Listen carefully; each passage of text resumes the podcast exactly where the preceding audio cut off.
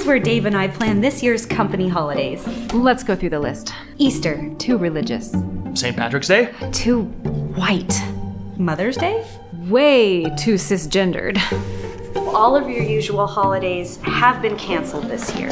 But we still have Karl Marx's birthday! Ha ha! Need a real reason to party? Find a new job at red balloon dot work. A new article in the American Journal of Medicine aims to show that, and this is not a joke, quote, COVID nineteen vaccine hesitancy associated with increased risk of traffic crashes in Ontario. That is a real sentence from a real medical journal. We'll look at this and other propaganda and misinformation as well. And finally, the N D P, in a wonderful stroke of providence, might actually do the right thing, if even for the wrong reasons. The orange communists might actually oppose Bill C twenty-one, the disarmament bill. If God can use Balaam's donkey, and if God can use Joseph being sold into slavery, surely he can use the N D P to do good as well. You'll notice behind me that the Christmas-themed lights are up and running, the green to the red to the white. And I know a lot of people on social media would be saying that Christians shouldn't be celebrating Christmas. It's pagan and the sun god, but they're all Grinches. So merry early Christmas, and I hope you enjoy the light show from now until December twenty-fifth. But for today, it's December fifteenth. I'm Andrew DiBartolo, and that's my good buddy Matt Halleck, and this is the Liberty Dispatch.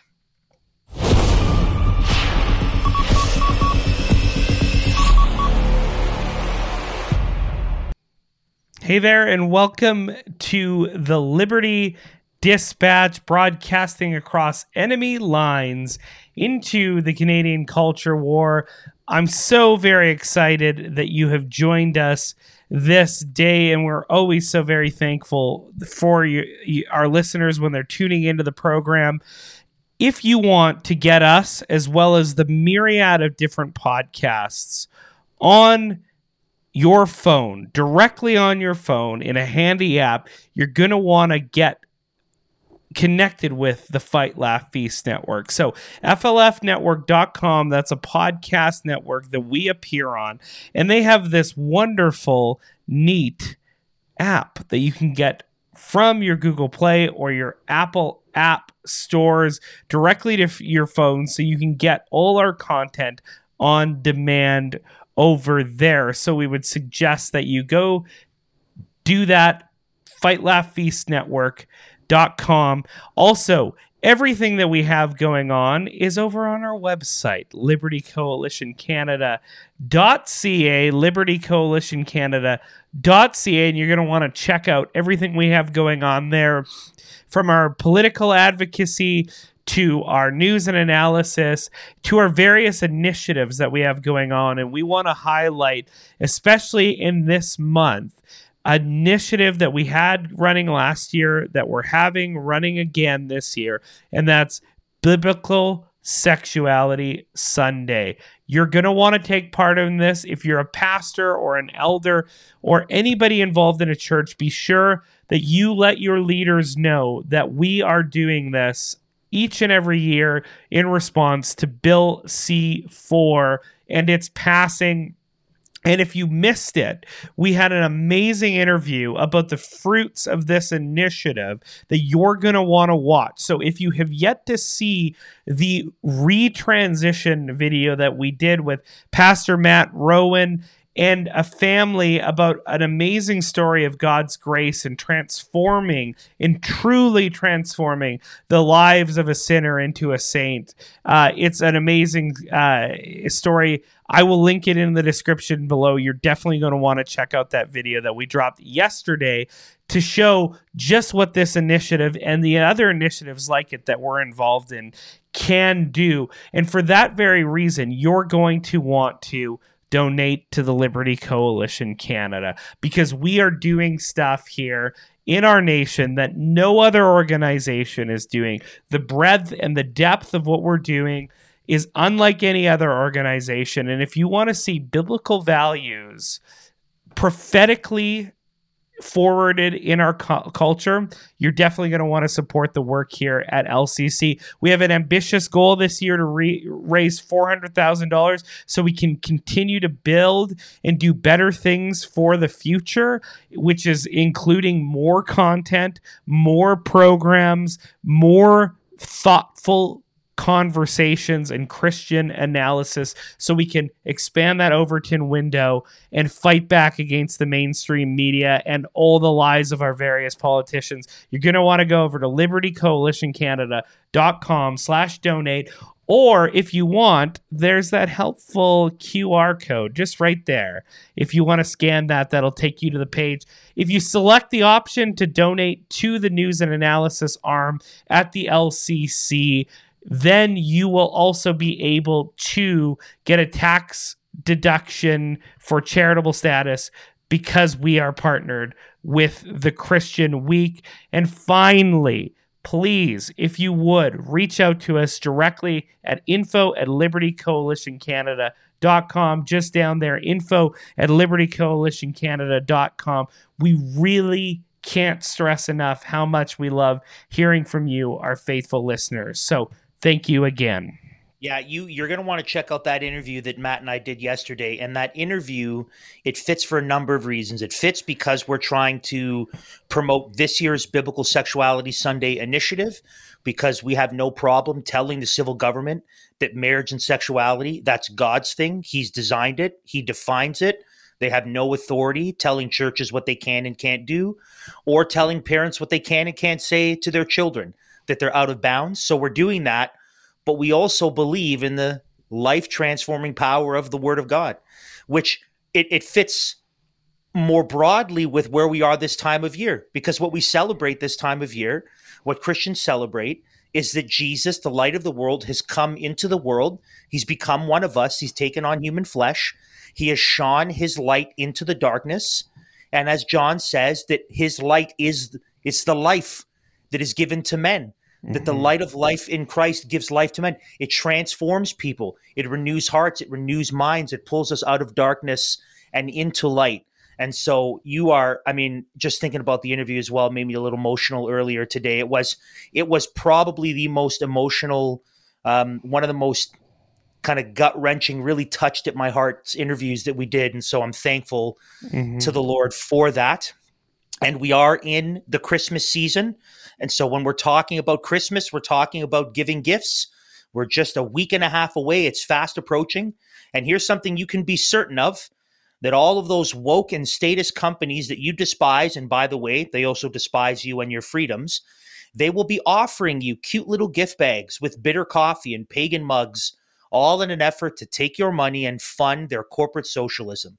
That's why I am thankful for our friends over at Resistance Coffee. They also have a wonderful gift idea for the holidays. Not only does their to- coffee taste great, they also use part of your money to fund the fight for freedom and liberty in Canada. So what you need to do is you need to head over to resistance coffee dot com slash L C C and give the gift of coffee.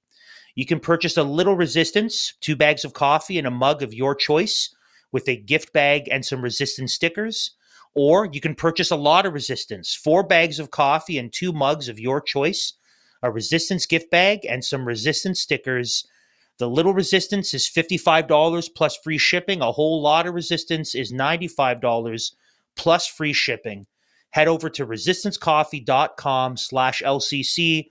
And make sure you use that slash L C C so they know that we sent you. As I said at the top of the episode, we want to, in this first story, examine a marvelous, marvelous piece of misinformation. I mean, it's just, it, I read it and I did, in fact, laugh out loud. And the person who sent it to me also laughed out loud. And so we want to cover this story. And the story itself is a, I mean, it's a, it's a nothing burger in that, okay, it's just, It's the it's the it's the medical establishment and the scientific community doing what they've done for the last two and a half years, losing all credibility, showing that they can't be trusted, that they're they're a, a corrupt bureaucracy that doesn't actually care for the well-being of people. But the reason why we want to focus on this and some other stories as well is we want you to see a trend. There's a growing trend that's going to be coming from the health establishment to say that the cause of the problems in our world are not lockdowns that devastated lives and ruined, bus- ruined businesses, or keep, keeping people inside so they couldn't get vitamin D and sunlight and fresh air. It's not forcing an injection on people that we know now is neither safe nor effective, and we're off YouTube. It's not because of tyrannical mandates that are crushing lives and ruining freedoms. No, no, no, no, no, no. It's climate change. And so this is the trend. And so we want to share these stories with you because we want you to go eyes wide open into the next few years and understand the play. So I'm going to read the story and the date of the story, read a little excerpt from it, and then Matt, who is our, of the two of us, is probably the more Uh, the more qualified to offer scientific analyses. He's going to give comment. We're going to talk about it. So the first story is this, as I read during the lead-in, COVID nineteen vaccine hesitancy associated with increased risk of traffic crashes in Ontario. This story is from December thirteenth, twenty twenty-two. So it's not that long ago, just a couple days ago. So Redelmeier said, this is the person doing the study, the traffic risks were fifty to seventy percent greater for adults who had not been vaccinated compared to those who had received their shots. Quote, these data suggest COVID nineteen vaccine hesitancy is associated with significant increased risks of a traffic crash. However, this does not mean that COVID nineteen vaccination directly prevents crashes. Yeah, I mean, who? Anyways, like, duh, we know that. Yeah, so, so here's another benefit of the jab, right? It blows up your heart, it destroys your ovaries, and it also prevents you from getting in traffic accidents. What a what a wonder of modern medicine. mRNA, man, that's an amazing technology. Somehow it make sure makes you a better Doctor driver. About that. We'll say, Doctor Malone, thank you for inventing this mRNA technology. It's it's saving people's lives behind the wheel. Anyways, it, it, it continues, quote, instead, it shows how adults who do, now listen to this, this is important, adults who do not follow public health advice may also neglect the rules of the road. Misunderstandings of everyday risk can cause people to put themselves and others in grave danger. Riddlemeyer said the authors, quote, don't want unvaccinated people to feel persecuted. Yeah, right. And, quote, not suggesting they stop driving. It, just that they don't fly or travel within provinces and go to restaurants. That's all. You can still drive, but just drive, like drive around your neighborhood, like do figure eights in your cul-de-sac. That's what they're okay with. Okay, quote, instead, we suggest they drive a bit more carefully. Physicians counseling patients who decline COVID nineteen vaccination could consider safety reminders so their patients do not become traffic statistics. So what they're saying is, doctor, when you're when, when when your patient comes in and says, listen, I have legitimate reasons for not getting this injection, that you, as a doctor, you, you should say, okay, just as a reminder, okay, that's fair, but yeah, just drive a little slower. So in Ontario, in t- on, Ontario, if you don't want to get vaxxed, they'll they'll dope you up so you're high. And then they'll tell you to drive safely. Right. That's that's the response to you not wanting to take this after, experimental after, and after therapy. Rounds of psychotherapy. Yeah, no, exactly. Matt, it's. You, I mean, this is this sounds like a reasonable reasonable story with logical conclusions. Yes, yeah. Except you, you know what they say, Andrew. They say there's lies, there's damned lies, and then there's statistics. Um, And then there's whatever this story is that is supposedly built on statistics. But um, if you take statistics, what is the first thing that you learn about statistics? That correlation does not equal causation.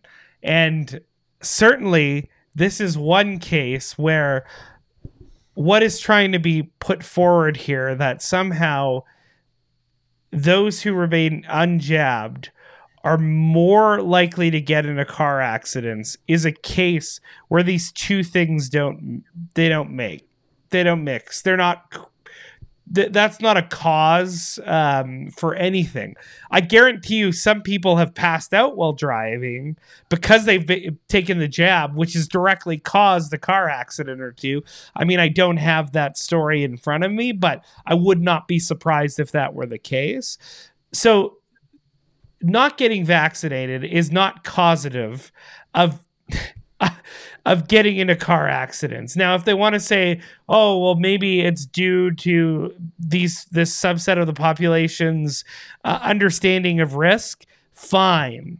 But that is this is a narrative that is being spun. This is absolutely a narrative that is being su- spun because what you're seeing here is just, it's loose, silly use of statistics, and it is for the purpose of putting forward this narrative because they right they they can't even justify this being statistically significant in any way. That's why they hedge their bets at every moment they're speaking of this, to just say we're not saying, but but maybe we're saying, but uh, they do that all the time because they actually know that this is garbage. But that, again, this is propaganda.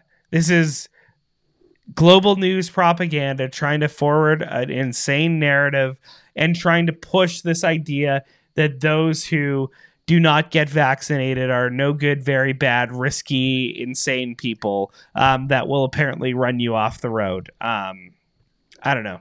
It's crazy.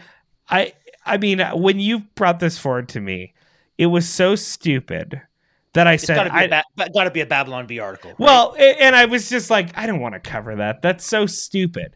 That's such an idiotic thing. Like, like nobody believes that these are like really connected in any meaningful way.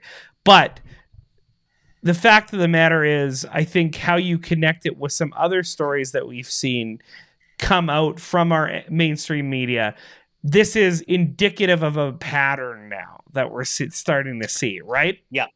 Um, oh, yeah. And there's very yeah. loose statistics used to spin a narrative. We've seen it throughout the COVID pandemic, but now we're still seeing it, right? Because especially when it comes to the outcomes and the the, the immediate effects of this mass vaccination um, experimental gene therapy campaign that we've gone on, because, as you've made mention, the vaccine is neither safe nor effective, they have to explain all the body bags and all the adverse reactions to the jab. And now they're trying to, again, spin, in, spin up a narrative surrounding that as well. And this, so I've, I have two quick responses. One's kind of humorous and one's more serious. The humorous one is this. Well, yeah. People with five shots with masks and plexiglass shields in front of their faces who are driving super slow, who aren't checking their blind spots, are the ones who are causing all these accidents. So uh, that that's the first thing. The second thing is this, on a more serious note, I hope you paid attention to the wording there. What they said was that people who have vaccine hesitancy are more likely to be people who take risks or people who are dangerous, or people who by their actions cause harm to others. That's, you can't miss that. You can't miss what they're saying. That if you refuse to get the jab because you're quote unquote vaccine hesitant, you are a dangerous person. You are a threat. I mean, we saw this when they lied about the pandemic of the unvaccinated. You're going to kill grandma?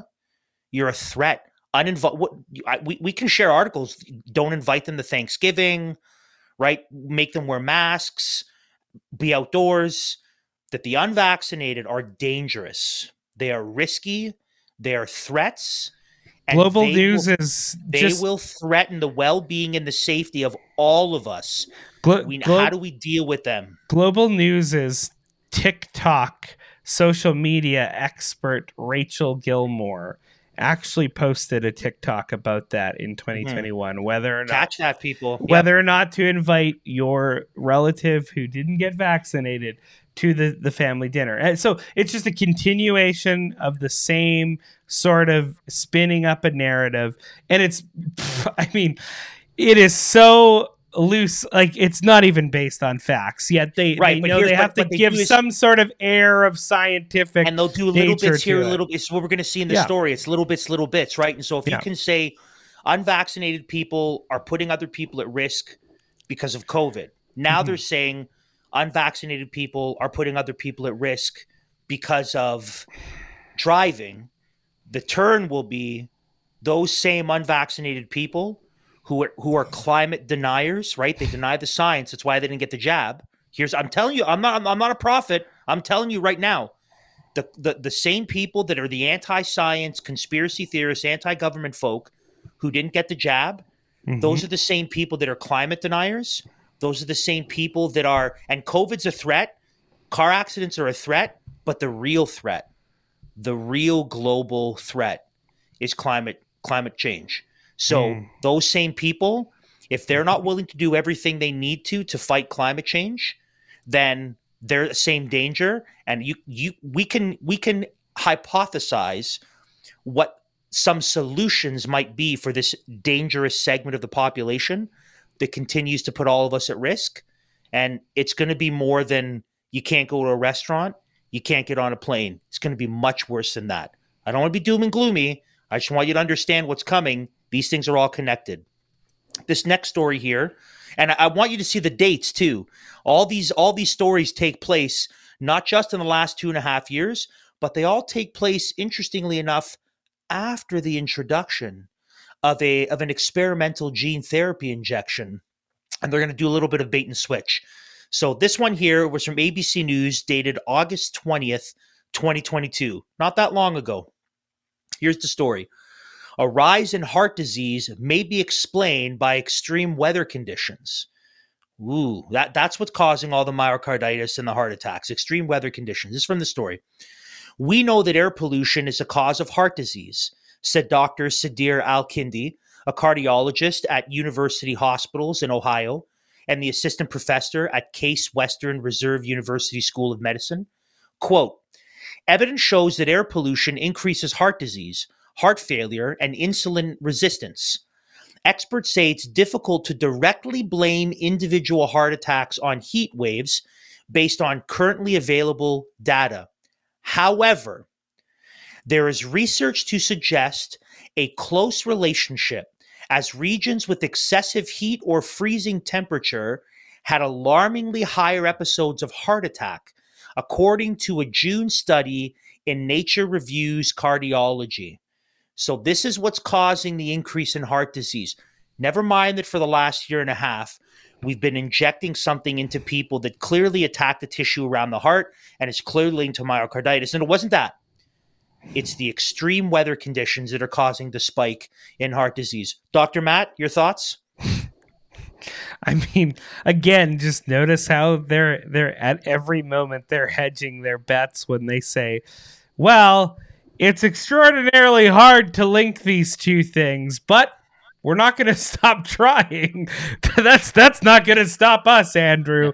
Um, we're going to poison. We're going to poison. What, what's that? Um, what's that logic? Or not the logical fallacy, but poisoning the well. Uh, no, not poisoning the well. Fruit of the poison tree. Oh, it's illegal the, yeah. in, in the legal sense that if, if it's corrupt, if you you just kind of throw it in the beginning, if it's corrupt, the whole thing. And so that's what they're trying to do. They're saying, listen, we'll just we're just going to put this one little drop here. We're not saying.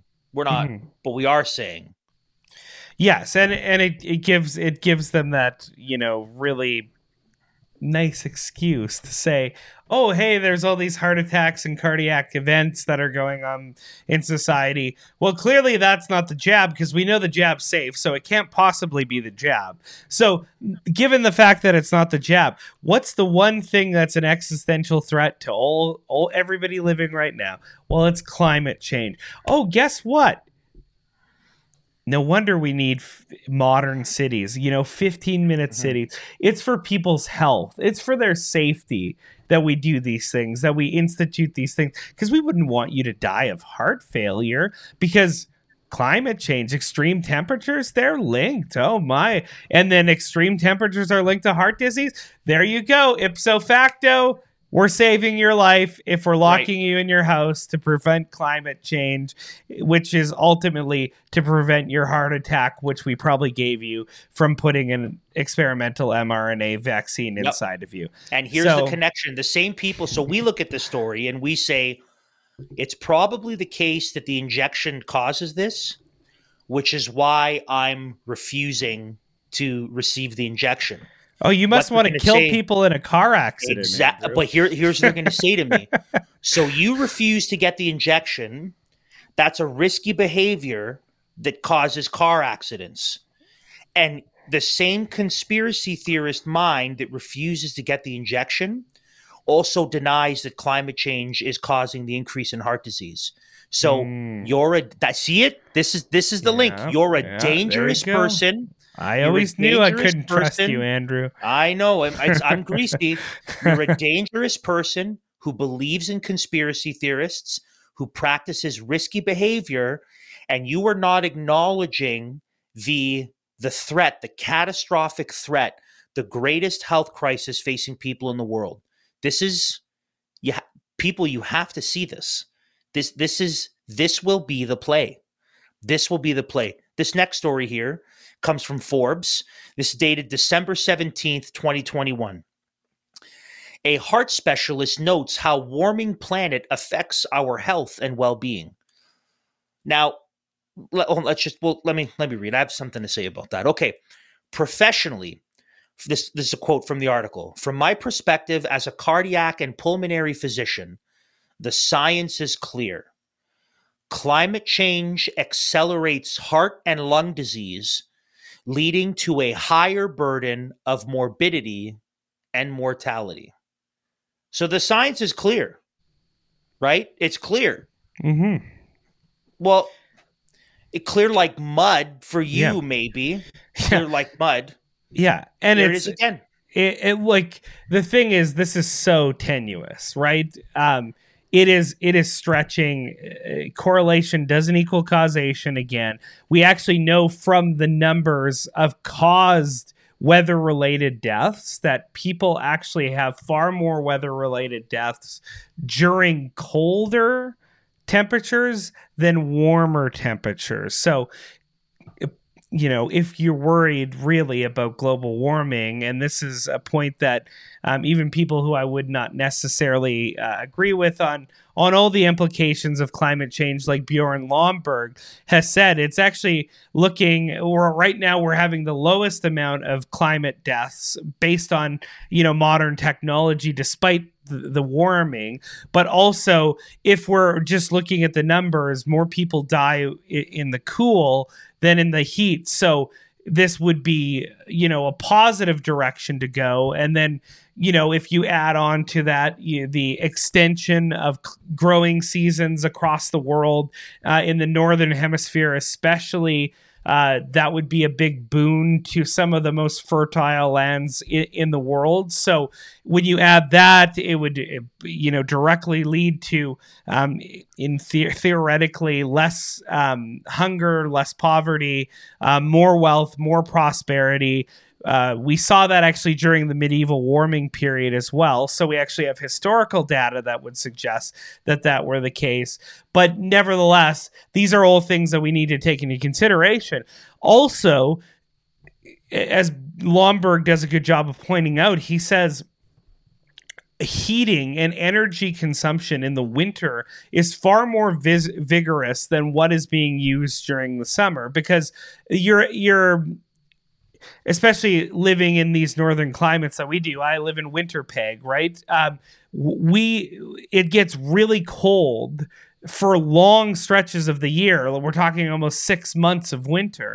So heating up an entire house is very energy heavy. And we're talking about wide swaths of the year, um, where you need a really heavy energy production in order to live comfortably. But when you're talking about air conditioning, it, there's not many days where air conditioning is absolutely necessary, and ours only comes on every once in a while, depending on um, you know, how hot it gets. So we use far less air conditioning than we do actual heating, and we use heating for far longer than more than air conditioning. So what you're talking about is actually in in many ways less energy consumption. So while we want to draw all these parallels for a political end and for an ideological end, because so many of these doctors, so many of these climate sci- scientists are absolute crazy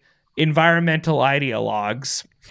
Yeah, Just, we shouldn't even call them climate scientists. We need to no, start calling them climate activists. That's yeah, absolutely. Um, Despite all of that, again, a tenuous um, correlation is drawn here between um, these hot heart diseases and then um, climate change. So that's, again, people wanting to say, well, climate change is this existential threat to your life. It's an urgent threat that's going to lead to your death now. Therefore, we have to take drastic world-beating uh, change like we've never done before in the history of humanity to command and control your entire life for your own benefit and safety, which is the exact same logic that was used throughout the COVID nineteen right. pandemic. And I'm gonna I'm gonna trace this line one more time just in case you miss it. Please. I'm gonna trace it again. This is the line. They're saying that climate change is what's causing heart disease, and this was causing the increase in heart disease. And then someone like me would say, I think the increase in heart disease is coming from the experimental gene therapy injection, not climate change. I'm not saying the climate doesn't change. I'm saying that that's not what's causing the increase in heart disease. So this is what they're going to level against crazies like me. What they're going to say is, wait a minute, you think that the injection is what causes climate change, which means you're vaccine hesitant, but we know that vaccine hesitant people live a risky, dangerous life that cause harm for others. So you're a risky, dangerous person that causes harm for others. And you're also denying climate change, which is the existential threat. You're a danger to humanity. You're a danger to our well-being. You're a danger to our species thriving and surviving. That's that's the line, okay? That's going to be the, the the thread that connects it. This is the next story here, dated July twenty-second, twenty twenty-two. It's just a few months ago, right? We need to see, this is all very recent. Here's the heading. Risk of miscarriages increased dramatically during the summer, which may be statistically accurate. But that's not the kind of conclusion they're going to draw here. They're going to say something about that. Quote, few studies have examined the association between heat and miscarriage risk. So this is definitely a topic that warrants further exploration, explains Doctor Wesselink. Doctor Wesselink adds that clinicians, lawmakers, lawmakers, whoa, whoa, whoa, whoa, you're a doctor, and climate experts must take action to mitigate the potential risks associated with heat exposure during pregnancy. Quote, we know that heat is associated with higher risk of other pregnancy outcomes, such as preterm delivery, low birth weight, and stillbirth in particular, notes Doctor Wesselink. Quote, medical guidance and public health messaging, including heat action plans and climate adaptation policies, need to consider the potential effects of heat on the health of pregnant people and their babies. This is something else you're going to see from the left, that the answer is bigger government, mm-hmm. more spending, adding more laws, legislation, and the impinging on your freedoms. That's always the answer. The yeah, answer is I- not make people make respons- let people make responsible choices. It's daddy has got your back. Mm-hmm. It's just going to cost a little more money, and you have to give up some freedoms. Yeah, and notice how this fascistic public-private partnership takes place, where you have so-called experts Absolutely. in medicine and experts in climate science that just get paid a crazy amount of money because they're in the hot-button topic issue or issue topic now, and and government officials, they work hand in glove.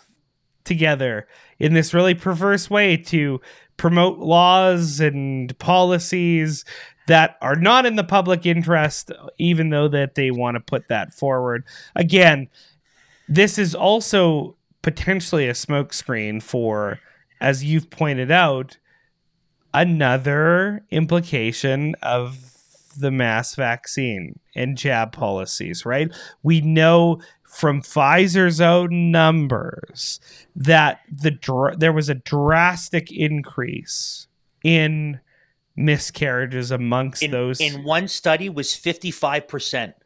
And in another trial, it was seventeen of the eighteen women had miscarriages. Mm.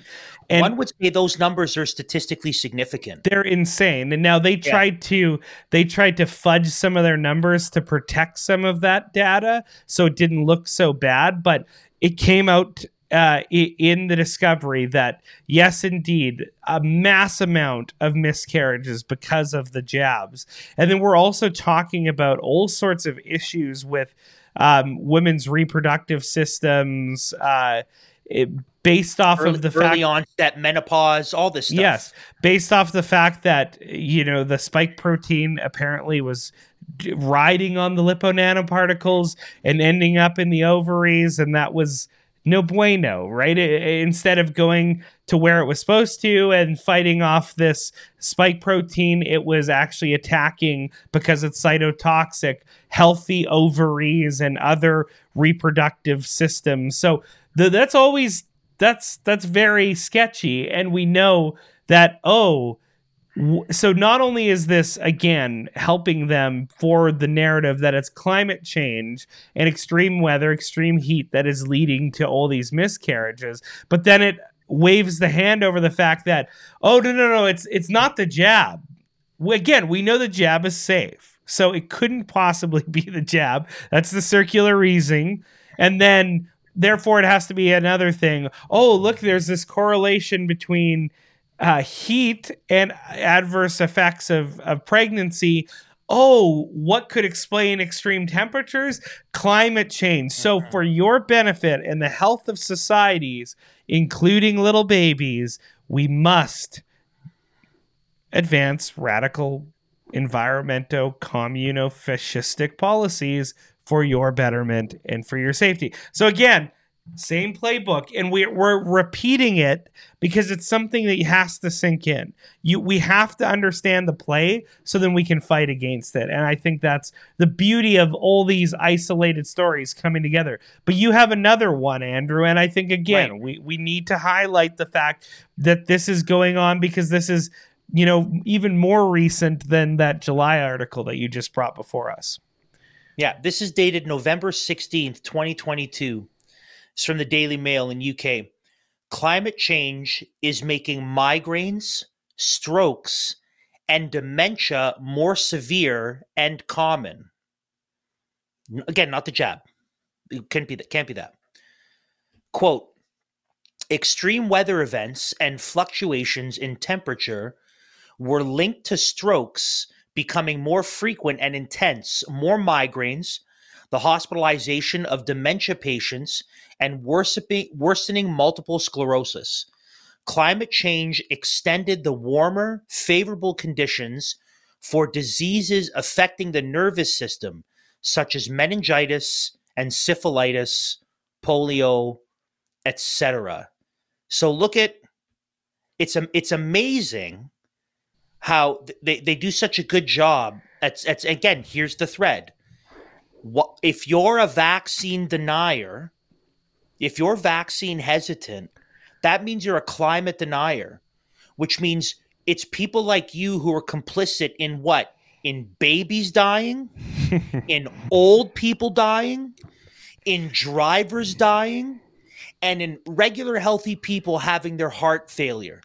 You're complicit in that, and the the the the delicious irony in all of this is that we would look at it and say, no, no, no, no, no. Your full acceptance of the climate alarmism narrative is why you have been pushing the jab so incessantly, and that's the real cause. That's why the babies are dying the way that they are. That's why old people are dying at alarming rates. That's why young people are dying because of heart failure. That's why women are having odd and totally messed up menstrual cycles and probably early onset menopause. And so this is the spin, right? And, and the left is really good at this. The left is good at taking the thing that they do and saying it's your fault. So yeah. The left is more racist than anyone. They use black people, they use indigenous people as pawns. Mm-hmm. And what do they say of us? You're really the racist. Yeah. The left hates women and they use mm-hmm. women as political pawns. And then what do they say? No, you hate women. No, yeah. You're the racist. No, you're the sexist. They're you're actually the pro- to, yeah. pr- they actually promote fascistic behavior yes. in society, and then have the gall to join Antifa. Fashion. Yeah, yeah. You know? So again, see the thread here. People yeah. have to see the thread. Yeah. Their policies, their practices, their experimental medicine is causing babies to die, old people to suffer, hearts to fail. It's their chaos, and it, on top of that, it's their lockdowns and their mandates that drove up anxiety and fear and stress, which only add to all of this. They did all of this. They they manufactured this problem by putting masks on kids' faces. And now what are they saying? No, no, no. It's your fault, mm-hmm. vaccine denier, well, climate denier. You're so, to blame for it. So here, here's what I want to end off the segment with. And it's just pointing out the fact that not only are they trying to spin this narrative, right, to put forward their ideologies and their perceived, you know, policy, their their their their policy outcomes that they, they want, right? But they're doing it based off these tenuous relationships, and it's all for the purpose of spinning up these narratives that they want to see spun up. But they just right off the bat would never take the tact that any of these could l- be linked to the jab. So you're not going to see stories coming from the mainstream media that says, oh, hey, this potentially could be a result of the lockdown. More depression, more anxiety, more dementia, more more applications for assisted suicide. Oh, a, a failing healthcare systems, which, you know, happened literally right after all this nonsense took place. We're not going to put a, a, for, a forward a narrative that would suggest this could possibly be the fault of lockdowns or mandates. We will draw this tenuous relationship between climate and all that stuff. So that's okay. But they also aren't going to do that with vaccinations. So though there is seemingly a far greater proximate causal relationship between these things and these outcomes that they're seeing, they're like, no, no, no, no, no, no. We're no, w- right at the outset, because we're biased, we cannot possibly do that story. However, we can spin it up and bring in these tenuous relationships to put forward this story. So that's the insidious nature of all of this, is it's such an obfuscation of truth that it's not only a cover up of of bad behavior, but it's also now turning into just framing those who would try and hold them accountable for bad behavior or not go along with that as the enemies, as as the true dangers to society. So it has that added benefit. It's a smokescreen and also a target that you can place on your ideological enemies' backs. And that's our mainstream media for you. I mean, that's why you need to to support our, uh, Liberty Coalition Canada. That's for our for our audience, our Christians, our church going pastor preacher audiences. What this what this is, is this is basically the false teacher. That mm-hmm. the false teacher takes a proof texts, takes a bunch of random verses here and there that are not related, misinterprets them, and then puts them together in order to propagate the false idea, which is detrimental. This is what these are. These are false prophets. These are the false teachers of this new religion. They're trying to say the state God has your back. You need to do what we say to be pure and clean and be saved. But it's a false message with a false hope that actually ruins lives. That's what we're dealing with, mm-hmm. a false religion. Oh, brother. Okay. Let's move on here. It's Christmas time. Right? We believe in the true and living God, the light of the world that's come into the world to save people. It's Christmas time. You see behind me, the Christmas lights are going. If if you think that Jeremiah was talking about Christmas trees and it's a pagan thing, you're a Grinch. It's Christmas time. So this Christmas season, Give the gift of financial freedom and sovereignty to your loved ones with Bitcoin, an uncensorable network programmed around digital scarcity, where the individual is in full control and accountable for his own property. As Canada's most trusted Bitcoin exchange since two thousand thirteen, Bull Bitcoin is a completely self-funded company led and operated by incorruptible activists for individual liberties and freedom. At Bull Bitcoin, security and privacy are their top priority. Customers' funds are transferred directly to their Bitcoin wallet, where they have complete control. With Bull Bitcoin, you never run the risk of losing your money. You own the money. Head over to mission.bull bitcoin dot com slash LCC today or get started and to get started with your account. And don't forget to contact their best in business customer support team for assistance at any point in the process. That's mission.bull bitcoin dot com slash LCC. Matt, why don't you tell us about our friends, the Orange Communists, and how they might actually stumble on the right thing, though they're doing it for the wrong reasons. I'll take it. Yes, this is, as you made allusion to at the beginning of the program, this is, I think, a case of God drawing straight lines with crook- crooked sticks. And I mean, there's no more crooked stick than the um, communists in orange, the new de- Democratic Party. But it appears, Andrew, that cracks are beginning to form in this comfy, cozy communist co- coalition between the federal N D Ps and the Liberal Party.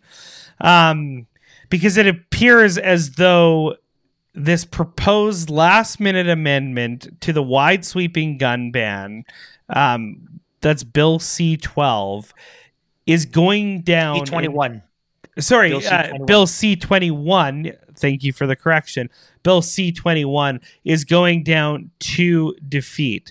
Bill C twenty-one, an act to amend certain acts and to make certain consequential amendments to firearms, was initially sold to Canadians as a handgun freeze um, proposed by the Liberals, N D P, and Bloc Québécois together.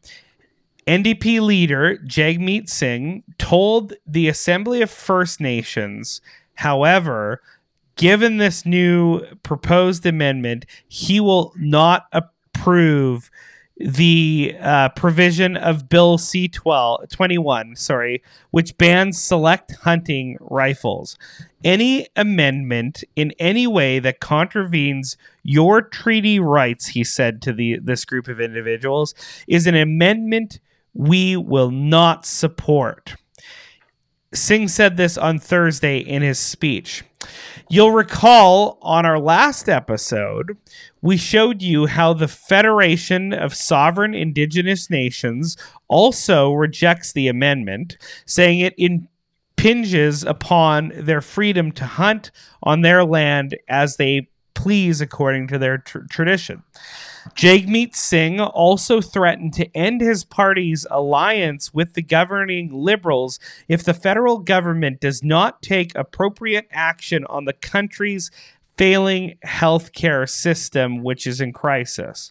If we don't see action on healthcare, we absolutely reserve the right to withdraw our support, Singh said during a press conference on Monday. This is not just a healthcare tra- this is not just about healthcare transfers.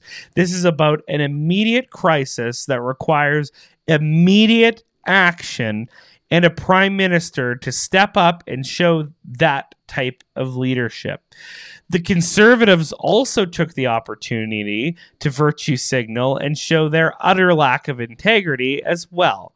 Conservative public safety critic Raquel Dancho from Winnipeg, Manitoba here, proposed to amend the motion to add twenty meetings. She also wants the committee to travel to rural, northern, and Indigenous communities across Canada to hear from witnesses on how they would be impacted.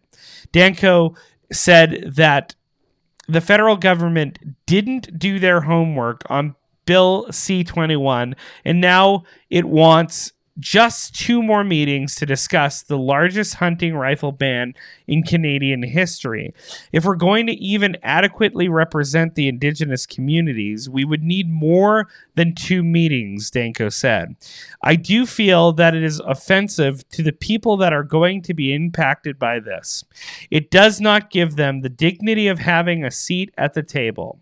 Dancho agreed to a proposal from N D P M P Alistair McGregor to have at least eight more meetings. Oh, good. More bureaucracy. I'm, we I'm needed so that. Glad, I'm so glad she took this position with the lockdowns and the mandates as well. Just mm-hmm. that line. It's offensive to people that are going to be impacted by this. Yeah. But not, not, not if they're a fringe minority. Yeah. Right? Then it doesn't matter. It's just like no intent. Like the conser- Here's what they should say if they were truly conservatives. We don't support this. Mm-hmm. Not because we wave our orange flag of virtue signaling for the Indigenous people, mm-hmm. but we don't support this because we will not punish responsible gun-owning Canadians who mm-hmm. obey the laws, and we will not disarm a population so that we end up like New Zealand right now mm-hmm. that has babies pulled away from their moms because the state says we own the baby now because and it you goes won't against, give them our blood. It, it, it, even more, it goes against people's God-given rights to defend themselves and their family, period. Yeah. So so that's why these, these conservatives are so feckless. They're so useless because they don't stand on principle. Because if right. they stood on principle, they would make arguments like that. Now, what do the conservatives do? They always work within the limited Overton window in order to put forward their critiques of government. So the left gets to determine what stances are appropriate, and apparently standing up for Indigenous rights is an appropriate stance that you can take because of the left-wing logic. So therefore, conservatives, you play within this two by four sheet of the rules that we made up, and if you don't do that, you're no good, you're very bad, you're extreme. And the conservatives say, sure. Sure, why reason, not? Like a lot of the reason they like Leslyn Lewis. They just, uh, sorry, they just live by polling. They just live by polling. That's yeah, exactly. Exactly. So and a lot of them understand that their base is okay with that window, which yeah. is part of the problem because they go, oh, this will get us elected? Okay, yeah. we'll just we'll go along. Exactly, exactly. So they're totally unprincipled. That's why we say you can't support the Conservative Party. And even the idea. So a lot of people like Leslyn Lewis because, you know, and I don't have like like I th- I support a lot of what Leslyn does and a lot of her positions I like. I don't think she's conservative enough and and principled enough.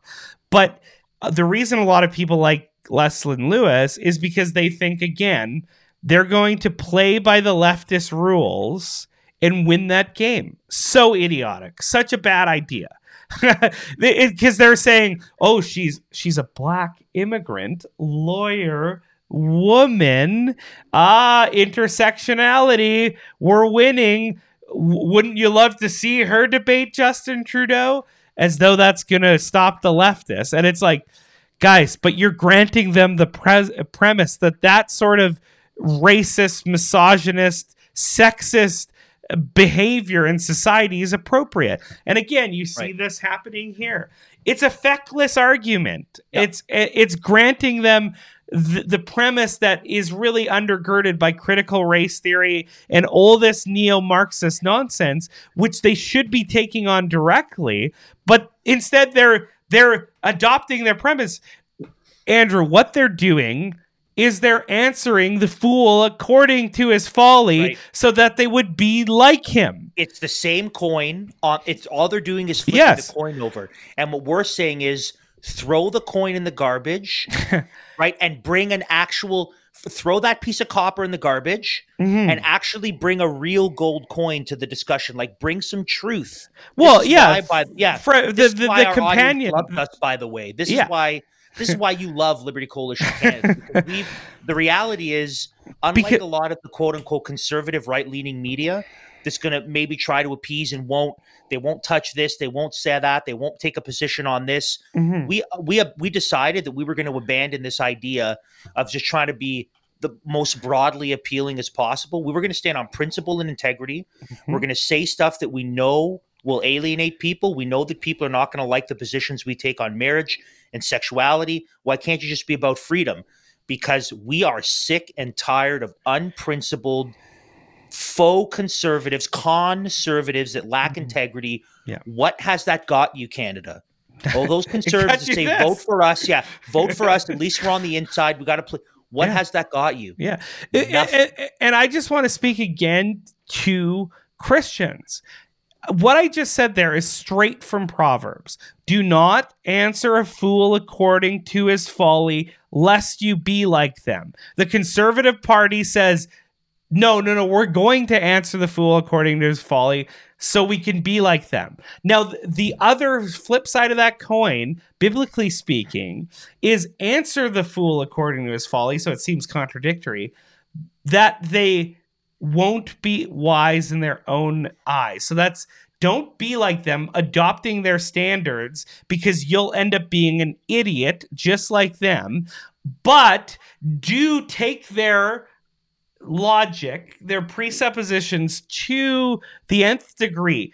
A- apply a reductio ad absurdum that you might show them, if we adopt your principles, all that we're left with is absurdity. That's how smart politicians, smart debaters, that's how you work. The Conservative Party is feckless, unprincipled, and ultimately exactly like the fool. And that's why you can't tell the difference between the blue guys or the red guys or the orange guys or the green guys, because they're all adopting these same principles. Well, we can't we can't tell a difference. One pretends to be our friend. Yeah. Or at least the other one, at least they're honest about what they are. Like, one admits mm-hmm. that they are for a godless neo-Marxist uh, mm-hmm. overgrown state. Yeah, and the other one pretends not to be. That's the difference. Just, but the problem is it. They're both on the same plane, ending up That's in right. the same dirt. One's at the back of the plane, one's at the front of the plane, but they're yep. going to end up in the same destination. And that's the frustrating part of all of this, yep. is is they just adopt these standards that are so foolish, and they think they're winning. Like, you you you see the the. the grins on Poilievre's face when he he gets uh, Trudeau in a in a moment, and I can appreciate he's a good orator, whatever. And Dancho, like, you know, the, they're grinning at this, but what they don't realize is, because they have adopted the fool's playbook and are on the same plane, going to the same foolish destination, that they're just going to look as stupid as the N D Ps, the Greens, mm-hmm. and and the Liberals. And we're saying, biblically speaking, that's not faithful. And that's warned against in the wisdom literature. And we need a conservative movement that'll be able to tell the difference between the first half of that and the second half of that, yep. adopting because their Paul, premises to reduce them to absurdity. Because Poilievre believes a Canadian should be free, but he doesn't believe that ca- Canadians inside the womb should be free. Mm-hmm. Right. So he believes a Canadian and should that be they free. Shouldn't have the most basic yeah. right. Right. So he believes a Canadian should have the right to not have the government impose their will upon them. But he doesn't believe that those helpless Canadians that are growing inside of their mother's wombs should also be protected from adults imposing their will upon them. Mm-hmm. So that kind of lack of integrity, unprincipled conservatism, we're done with. Yeah. But the, I mean, the good news about this, and we're not going to work with you conservatives. Right. The good news, not unless you repent and, know, and, yeah. change, and change, change your song and dance. Yeah. But the good news about this story is that Jagmeet Singh's virtue signaling lack of integrity might actually lead to a good decision, which is not this aggressive disarmament of Canadians. So I'm content for the Lord to use another donkey in order to accomplish his purposes. First it was Balaam's donkey, now it's this fella. So if this if this means, if his lack of integrity and his virtue signaling means that this bill, this amendment doesn't go through, I'm content with that. But we, I mean, I hope in this episode, you've seen a couple things. One, you've seen that the days of just trying to appease and think that we can make nice, nice with the left, with the radical Marxists, those days are over. We that that we're we're past that now. That we can't just play nice, nice with them, and we can't just play by their rules. We need to be principled. We need to have integrity. We need to say what is true, and we need to absorb the cost that comes along with that.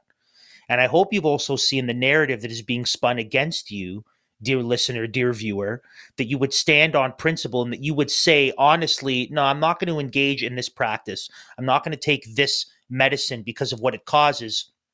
even if they're going to hurl all sorts of insults at you, and they're going to blame the end of the world on you and your climate denying. No, no, no. You stand firm on truth and principle, undergirded by the word of God. You surround yourself with like-minded people to support you and to encourage you, and you get ready to stand for freedom and pay the cost for it. And that, friends, is why we're here. That's why Liberty Coalition Canada exists. We are a united front to restore liberties and freedoms in this country, and liberties and freedoms as God designs and as God is defined. That is our foundation. And so we will continue to bring you this kind of thinking and news analysis. We're going to engage in the political sphere. We are going to actually defend Canadians whose rights and freedoms have been impinged, that they're being discriminated against. And so we look forward to tremendous things in the new year. We are excited for what the Lord is doing in our midst and in our organization. And we know that we will be working together with you and with others to continue to do the good work that we're doing. So be praying for us. Keep sending us those emails where you encourage us, where you have questions, where you maybe challenge us and push back a bit. That's great. We love to interact. Consider how you might support us at Liberty Coalition Canada to continue to fund the fight for freedom, because that's what we want to do for years and years to come. For as long as there is corruption and statism and a government that is coming against the freedoms of their people, we will be here standing on the truth of the Word of God, fighting for liberties and freedoms as God defines. And I can assure you, we won't be silent and we won't be compromised. You have my word. Mm-hmm. The days of the lack of the prophetic voice of the Church of Jesus Christ speaking into culture in Canada is over. It's over. It's over. No more it's wishy-washy. It, yep. No more wishy-washy. We're here. And you can join our coalition by supporting us. When you support the work that we do, you're helping in that same mission, that same prophetic mission, being a prophetic witness, giving testimony against our nation, against the evil of our rulers and their many hypocrisies. The days of the church being shut up are gone. And we're, as long as we have breath in us, are going to ensure that we're bringing a Christian world and life view to bear on Canadian politics. And listen, we're not only talking to Christians about these things.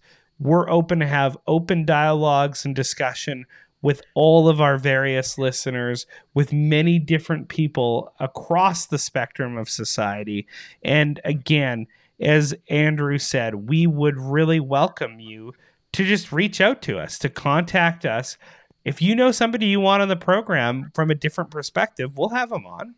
If you want us to bait people from your perspective against what we're saying, we'll do it. We're not afraid. The days of the Church of Jesus Christ being shut up in our culture is over. And that's why the Liberty Coalition Canada exists. And that's why we would say to you, dear listeners, help support what we're doing so we can continue to make this happen more and more. And we can continue to get more people on board so we can build a bigger coalition so that we can fight back against the kingdom of darkness in our land. Thank you so much for joining us. Thank you for tuning in. We really, really have appreciated you tuning in and all your support. Until next time, Galatians five one. Thanks for tuning in to Liberty Dispatch, a united front to restore liberty and justice in Canada. Please subscribe to our podcast and Rumble channel, as well as visit our website at w w w dot liberty coalition canada dot com.